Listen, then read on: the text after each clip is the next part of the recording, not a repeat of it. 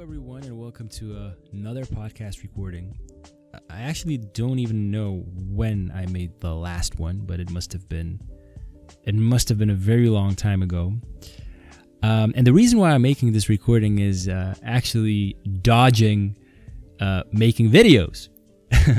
so recently, I, I made a post on Facebook where um, I said that I passed 35,000 subscribers on my YouTube channel, which is absolutely amazing. And at this point, I really feel like I'm not doing these numbers justice, and uh, that is kind of undeserved because, well, I didn't make any videos for a very long time, and even when I was making videos, I was just making them once in in a while, basically. And there are YouTubers who work very, very, very hard on their content and uh, and the equipment that they have is very expensive and they do a lot of promotion and marketing and, and still struggle to get to these kind of numbers. And I'm not saying that this is like an amazingly high subscriber count. There are people who have, of course, like uh, millions of subscribers, but I want to say that I still think it's kind of undeserved.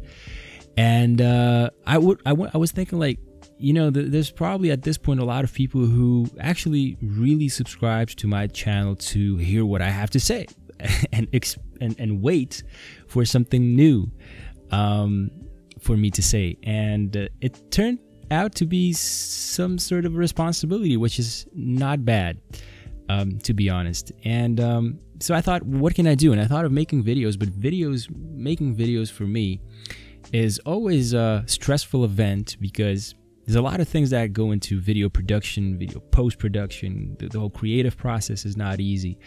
And now, when it's like wintertime, there's less and less light. So there's only a certain period of, of, of day and weather that you could make these videos. And then you have the small time window to make a video. And then if suddenly you're not in the mood um, and you have to repeat a lot of the takes, and everything gets mixed up. Your, your maybe your English is not good. It, it really turns into quite a stressful event, and I want this to be fun. I don't want it to be a task or a chore, uh, by no means.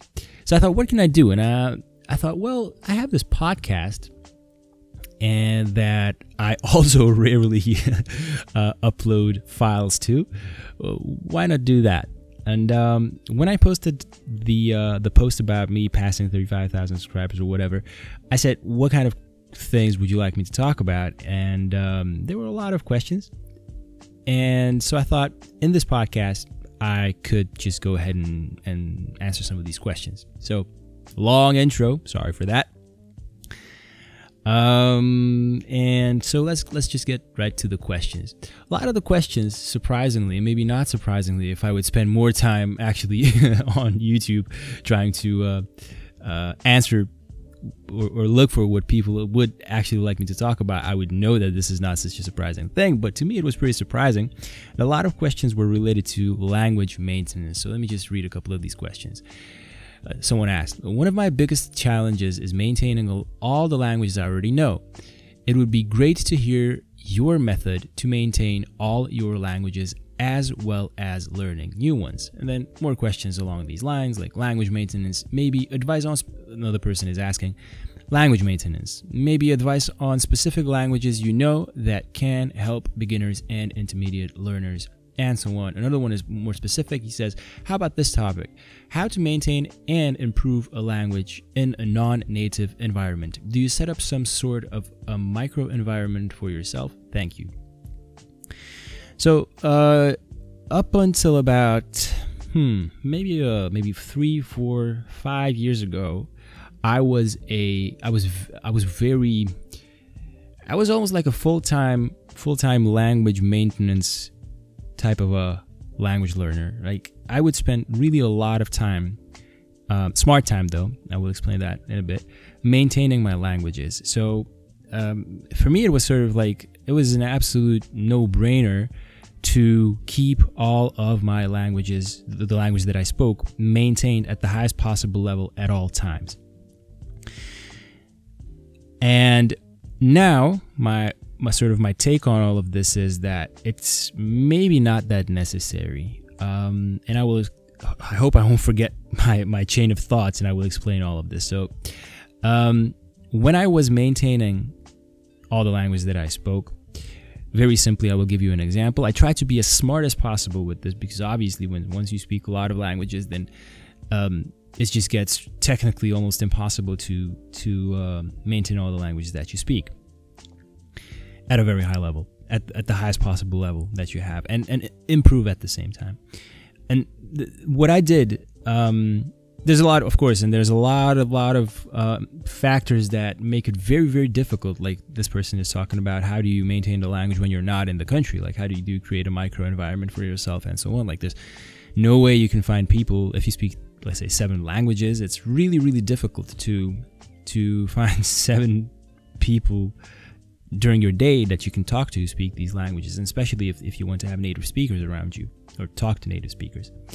So a very very uh, challenging thing and i just i'm just going to tell you what i did. Um, i was uh, i was basically trying to make the most of my uh, sort of these these time pockets during the day when uh, I was I was doing something, but I could still kind of practice languages, more sp- most specifically listening to foreign languages and um, using small techniques that could um, make it even more effective when it comes to maintaining these languages. So, for instance, I would go to the gym, work out, and at the same time, I would listen to uh, news in Chinese I would, for instance, I would just be on the subway in Taipei, same thing. I would just listen to news in French, uh, walking wherever, just riding a bike, going to the store, making my gross shopping for groceries, and so on. So every time, basically, when, whenever I had, whenever I was doing something that didn't require my absolute attention, my brain attention, I would have my earphones on and I would just listen to news in French, German, um, Chinese, and so on.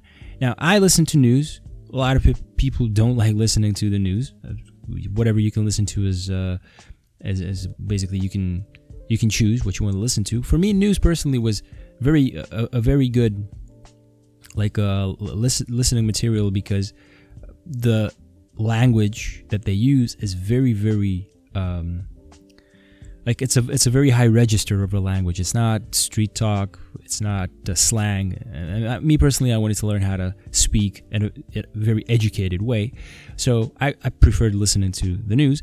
And the topics they, they switch a lot. They they change a lot, and a very very wide variety of topics from uh, international politics to uh, the bees, like the, the bee production or like the lowering number of bees in uh, southern USA, and so on. So, a huge variety of topics, very good for vocabulary expansion. And um, another thing was that when you listen to news, for instance, in French in the morning, you kind of know what's going on. And then you listen to news in German and in, in, Chinese and in whatnot, I don't know, and maybe in Italian. They keep talking about roughly the same thing. So um, if you listen to French news or news in French, um, you kind of understand everything because maybe you are better in this language. Then you switch to Italian, your Italian is not that good, but you already kind of know what they're going to talk about because like they're probably going to talk about the same things anyway. So or similar things, unless you have like like I was listening to maybe general news in in um, in French, but I was listening to e- economic news or financial news in Italian, so the topics didn't overlap that much. So I would do this, and I would combine it with um, with a technique that I use, which is simultaneous interpretation. Because I'm, i work as an interpreter, so it has a lot of benefits for, for my work. But another benefit is that if you simultaneously interpret in your head, um, it is also very, very good language practice. So you listen to French news and you simultaneously interpret French news in your head into your native language. And it has a, ton of benefits. Uh, one of the benefits is that you stay focused for the whole period of time. Because if you listen to something that is slightly more difficult than you would normally you know than, than the content that you would normally listen to your brain gets tired quickly and it just takes the easy way out and you just start daydreaming. You're just not paying any more attention to what you're listening to anymore. But if you if you simultaneously interpret what you're listening to you have to pay attention to what you're listening to all the way to the end. And it's very, very hard, and especially if you're not an interpreter and if you're not trained in simultaneous inter- interpretation. It's probably going to be very, very hard for you at the beginning or in the beginning, at the beginning. Um, but when you're listening to podcasts, for instance, or recorded news, most of your phones have the um, the the sort of the feature or the opportunity, the possibility to slow down the recording, like make it go half speed or whatever. Um, and you can still work on simultaneous interpretation. Another advantage of simultaneous interpretation is that you are making very good connections between between between your native language and the language that you're listening to. Um, you're combining concepts, vocabulary, and so on. Um, and so, yeah, like I said, you don't have to listen to news. You can listen to podcasts, interviews, uh, talk shows, whatever you want.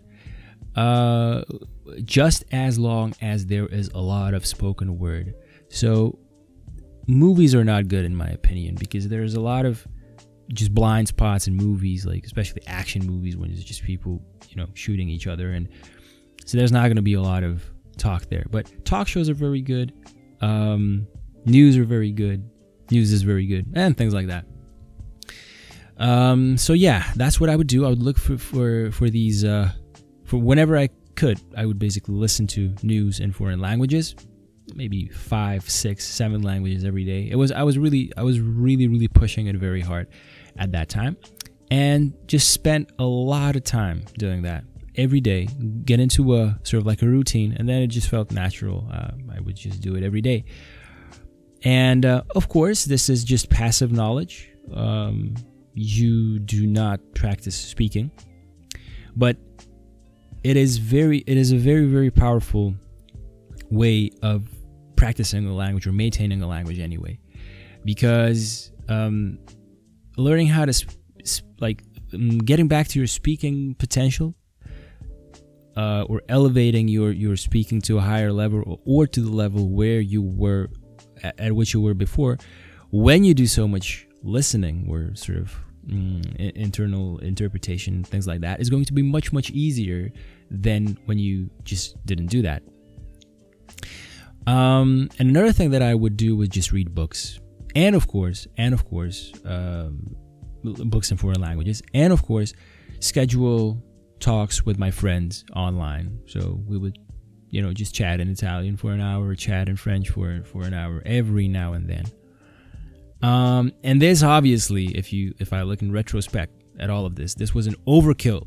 Like I don't think it's necessary to do it like that unless you really, really, really need your the, the language that you use at an extremely high level every day, like every second of your day. Then okay, it's okay to do it like that. But in all other instances, it's really not that necessary. Like, for instance, I'm just going to give you an example.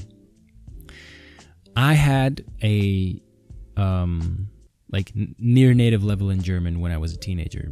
The reasons, many reasons for that, I spent a lot of time in Austria. I was just glued to German TV uh, for for years and years and years and uh, on end, like seven, eight hours of German TV every day a wonderful German teacher, private tutor, so and, and endless opportunities to speak German every day. So I, w- I had a near native level uh, of German when I was a teenager, and um, I was trying to maintain that level for a very long time by listening to news, by by scheduling these these talks with my friends, and so on. But you know, I I really figured out later on that um, because it happened to me many times that I, I just didn't have the opportunity to practice or maintain um, the German my German language and I didn't maybe maybe it was a really long time that I didn't have that chance to do it so maybe five months six months seven eight a year and of course I lost a lot of uh, a lot of my German fluency it was just got it just got rusty it's just like when you when you're a really good piano player and you just and you practice every day for five hours and then you suddenly stop but after a year, when you get back to your piano playing, all right, the first couple of days are going to be a pain, but slowly you start, you'll you'll get back into it. And a week later, two weeks later, you'll be almost at the level where you were at before. And I think, and I know, in my case, it's the same thing with languages. Like, if I don't speak German for a year or for two years, of course I'm going to suck in German. It's going to be really, really bad. But I'll get back to it. The first day, first two days, first three days, maybe a week are going to be really hard. And just quite frankly, most most important thing is that they will be frustrating because um, I will know that uh, I can do much better than this, and it's just that I didn't practice German in such a long time that I, I just I'm really bad at it. But it will get better eventually, and with maybe in two weeks' time of intensive German practice, I will be at the same level as I was at two years ago.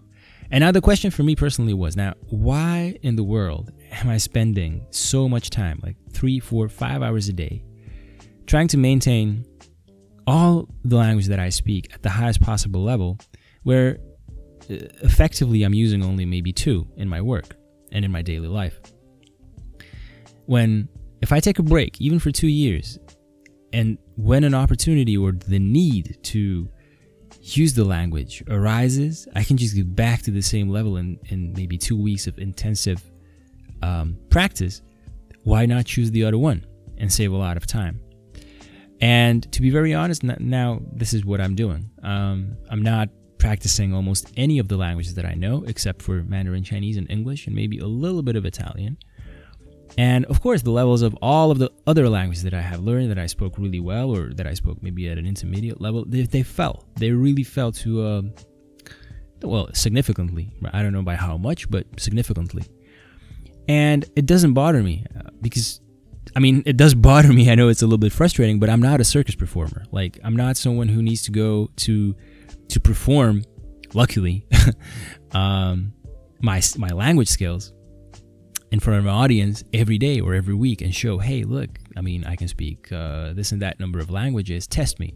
I don't need to do that for my work. I just need English and Chinese, Mandarin Chinese, um, and I just freed up this this this ton of time uh, in my life uh, that I can dedicate to doing other things. So, so much from, for, this is my take on maintaining languages. Uh, the techniques that I use is uh, listening to news mostly, or now, now I prefer listening to to talk shows. Um, and and the reason, by the way, just to, to give you a little insert, uh, why I prefer listening to news. Another reason, uh, apart from from from the reasons that I mentioned before, was that when I was when I was when I was really into language learning, um, internet was much less developed than it is now, and news, recorded news or audio files of news was pretty much the only thing that you could find online that you could download and listen to. So that's probably the main reason, one of the main, one of the reasons, one of the more main reasons why I was, I preferred listening to news um, to maintain the language that I speak. Um, yeah, so so what I used to do when I was maintaining languages, just to recap, intensive listening or ex- extensive listening in this case, and simultaneous interpretation uh, during the day whenever I had time.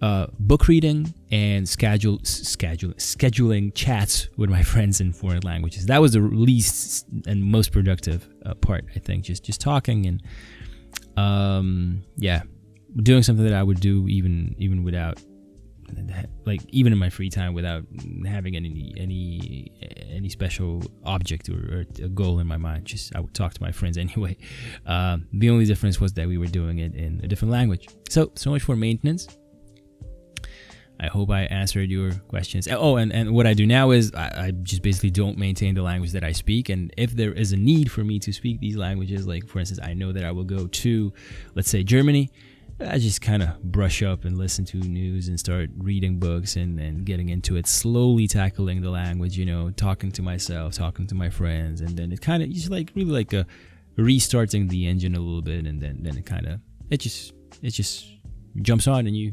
and in my case, I just it just works. All right, another question.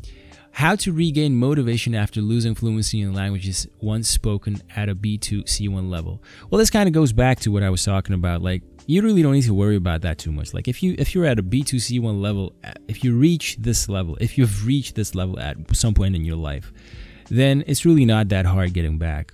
I guess the only thing if you if you if it's so frustrating for you that you don't speak a language that you once had spoken at a really high level, um, and it's so frustrating to you that you you are demotivated to even start learning it, then I suggest you just take the first step. Like just just take that first step and maybe pick up a book, read something in that language, watch a uh, an interview, or uh, start talking to yourself slowly, and then do it every day, and you will see that you will slowly, slowly pick it up. I mean, languages are really not that different from piano playing or or learning how to um, paint or whatever. It's it's really just this. It's essence. It's a skill that requires um, practice, right? And um, of course, some talent to learn it. And then if you have talent, you learn it quicker. But uh, the essence is just just practicing something, making it better. So uh, the first step, pick it up again, and then dedicate more and more time to it, and it will come back to you. Another question resources you recommend for learning Mandarin from scratch. Well, unfortunately, and I said this many times, when I was learning Mandarin, and when I started learning Mandarin, there were no resources. And I'm not like, I'm not too familiar with this entire field, but every now and then people will show me something, so this new coolest thing or this great new resource. And to be very honest, I still didn't see anything really good uh, to learn Mandarin from scratch. My personal approach, uh, start talking Mandarin from well, talk, you can't really start start talking Mandarin from day one because you know nothing. But my personal approach is just learn by using. So I would just learn the most basic vocabulary and structures by one-on-one discussions with my Mandarin speaking friends and say, "Hey, how do you say this? How do you say that? And why do you say this that way and that this way?" Make notes, try to understand and figure out the language on my own, the basics of the language on my own, and then sort of broaden the vocabulary that way. Just build your structural base up until the point where you can start listening to very basic content and then just go massive, massive listening um, combined with a lot of speaking no characters at that point. Um, I wouldn't worry about tones too much either. Just be brutally effective in learning because the load of Mandarin um, information that you're going to have to process is going to be too much. So the less problems and the less obstacles you can eliminate, including characters and tones. Not saying they're not important. You just can learn them later. Um, not in the very beginning is the way I would do it and I haven't seen any resource that would do it this way. And of course, there's a lot of people who will tell me different, and uh, um, I'm still yet to say a proficient speaker of Mandarin Chinese. I mean, very recently I started doing after 11 years, almost 11 years of learning Mandarin Chinese. I started doing massive listening. Um, which is a method that I use to learn most of the languages that I speak. And it took me 10 years to get to the point provided there have been a lot of setbacks and complete like frustration and lethargical states where I didn't even move. Uh, not to mention learn Mandarin Chinese. Could have been I could have done it earlier, but in my personal case, it took me 10 years to get to a point where I could start enjoying the learning process by mass listening to Mandarin Chinese interviews, for instance, or news in Mandarin Chinese. And when I listened to these native speakers of Mandarin Chinese, I really dared to challenge any Western um, learner of Mandarin Chinese to speak like that. And I haven't heard anyone yet. And my all greatest respects to Mike Campbell, who's in my Glossika, in, in, in my opinion, uh, probably the best speaker of Mandarin Ch- Chinese that I've met in my life, and uh, someone who has learned Mandarin Chinese as an adult, not a, not not as a child. Uh, I think he would have problems talking like that as well. So, um, huge tangent here. You know, Mandarin Chinese is something that I talk about a lot, and I know a lot, not a lot of people um, appreciate this, but to me, this is my greatest sort of struggle when it comes to language learning. And I learned a lot about language learning in general and life itself, um, studying and learning, trying to, to become proficient in Mandarin Chinese. Um, so, just to get back to your question, what are some good resources to learn Mandarin Chinese from scratch? I haven't seen any, but I can recommend ChinesePod.com. Uh, this is something that I used uh, when I was uh, when I started learning Mandarin Chinese, and the thing with with the the thing with Chinese Pod is that they have been around for a very long time, and they have a huge uh, sort of database of, of lessons that you can choose from. And that's that's always fantastic because you have a lot of things that you can listen to. And listening mass listening i think is the absolute key to to fluency in mandarin chinese as well. The only problem with mandarin chinese is that it's going to take you forever to get to the level where you can listen to just normal uh, speed educated native speakers of mandarin do their stuff, just talk about whatever they want. And subsequently, you have to learn how to talk like them, but first you have to listen to them and see how they do it, hear that how they do it. And this is going to take a very long time. Um, in specifically Mandarin Chinese. A couple of more questions. Uh, what happened to your podcast with Tian Yi?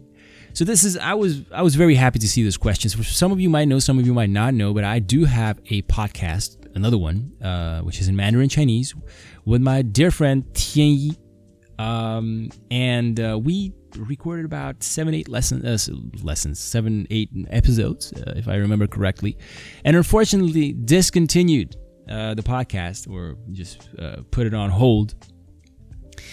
Um, and I would love to get back to it, um, and maybe even as soon as possible. But mm, we, well, one of the problems was that I felt like my Mandarin wasn't there yet like a lot of Westerners say, "Oh, your, Mandarin is amazing." A lot of Chinese people say, "Wow, oh my God, I can't even hear an accent." And well, but I know that when I compare myself to um, a native educated speaker of Mandarin Chinese, I'm, I really sound like a retard. And this is coming from someone who really there's a lot of people who say that I I I am the best person who like the best the foreigner who speaks the best Chinese they ever heard, like native speakers. I have extremely high standards. I really do want to sound in Mandarin like I sound in English now and better. And I'm just not there. Um, and I really do hope that we continue making this, uh, recording this podcast. But um, I just, I was, just, you know, first of all, um, we need to do more promotion so that we have uh, more people listening to us and um, you know, so that we it's it's sort of like we have more feedback to what we do, but at the same time we're more more more and more motivated to uh, make more recordings because it's just natural. I mean, if you have only a, a, handful of people listening to you, then after a while it just uh, it just doesn't uh, stops making sense to you because there's like I said, there's a lot of time that goes into the production to post production. So all in all, it takes about four or five hours to make a podcast. So well, maybe not that much, but it really takes a lot of time and when you when when uh when the when you know when when you don't have time and maybe there's not a lot of people listening to you it's just natural that your interest in all of this just declines but like i said uh i would like to get back into this and i'm very very happy to see this uh this this comment and see that people were listening to us and enjoying what we were talking about maybe we will do something again Another question How old were you when you started learning Chinese? Uh, I was 26 years old. Uh, is it important to study grammar? Now, this is a huge question, and I don't know if I have enough time to cover it in this recording because it's getting long. Uh, but I'll try to. I, I, promise I'll try to make this very short. Grammar is, of course, extremely important. Even native speakers learn how to speak properly um, when they are in elementary school and in high school. Um, basically, what they do is they learn grammar, right? They, they learn how to uh, how to speak the language correctly. So grammar is definitely important. Uh, I just what I want to say is that um, when you start out learning a language, um, maybe grammar should not be your absolute focus in the sense that you should not spend all of your time doing grammar exercises. You should not spend your time learning grammar tables, and you should not spend you should not learn the language through grammar. This is my take on it. I know there are a lot of people who say something completely different.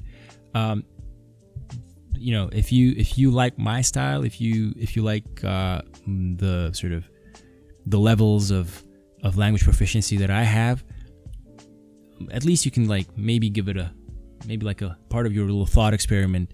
Um, even if you don't agree with me just just try to try to give it a chance you know try to um, try to have a little paradigm shift and and understand that learning languages through grammar uh, and basing your studies on grammar might not be the best thing. Like you definitely need grammar, and you you you if you really want to speak well, you need to know the grammar well. Uh, but it is something that can happen a little bit later. You know, you can st- start speaking like a Neanderthal, but you just go you speak fluently, right?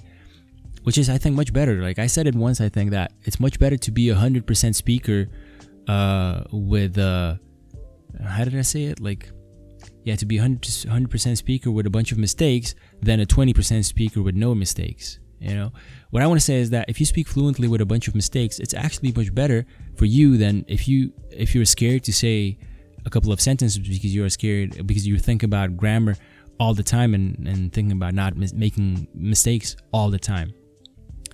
Um, and why I think this is much better because you need to first of all gain fluency in the language, learn to, to understand and internalize structures uh, of the given language that you're learning. And if you think about grammar too much, it's going to dissect and tear apart your attention span. You will keep back checking yourself with every single word. Oh, what is what am I supposed to say here? Why? What is the ending of this word? What tense am I supposed to use? Blah blah blah blah. Um, and and you tear up your attention span. Now your attention span is whether you want it or not, you are thinking about a lot of things as you want to say something. And some things are just much um like they have they they they span over uh, one word or a, a, a sort of a collocation or a sentence or even two sentences. And the, the so-called big picture right now how can you get the big picture of something if you keep tearing up your attention with every word or every two words because you think of the cases of, of, uh, of tenses and so on when you're a complete beginner I'm not saying that you're not supposed to learn all this. You, you definitely do. But when you're a complete beginner and you put so much stress on yourself um, when it comes to these details, um, like I said, your your your concentration is going to be torn apart because once, as soon as you're going to like want to say something, you're going to stop for a moment and think, oh, what case is supposed to be um, this word in? Which tense is am I supposed to use? Is there supposed to be a definite or an indefinite article uh, before in front of this word? And so on, and so on, and. And you pause about a billion times. Um, that's very destructive. And people say, "Yeah, we'll get better. It will get better with time." I disagree. Um, it won't. You will learn things incorrectly.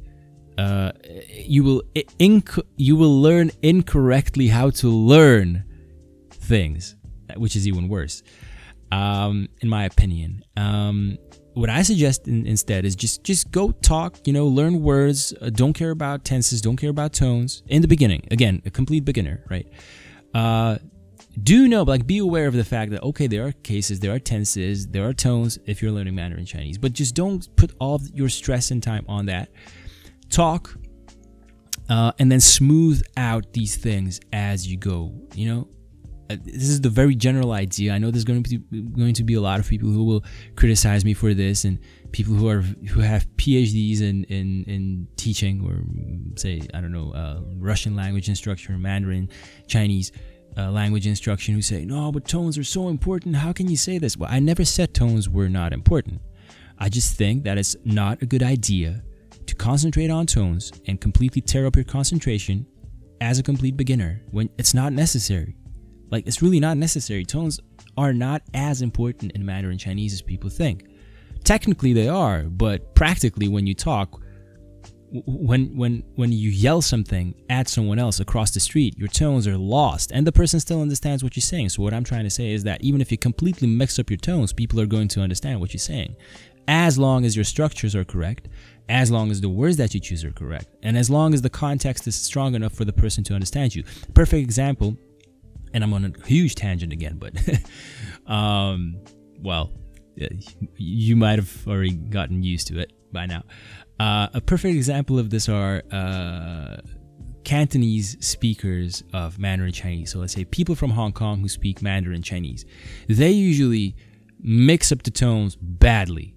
But since Cantonese is so close to Mandarin Chinese, and since they learn Mandarin, proper Mandarin Chinese or uh, written uh, Chinese in school, they speak uh, with almost perfect or near perfect structures of Mandarin Chinese using correct words. They completely mess up the tones, but we still, like speakers of Mandarin Chinese, still understand what they're saying. So going back again, getting back again to what I was talking about, that tones are not as important as people think.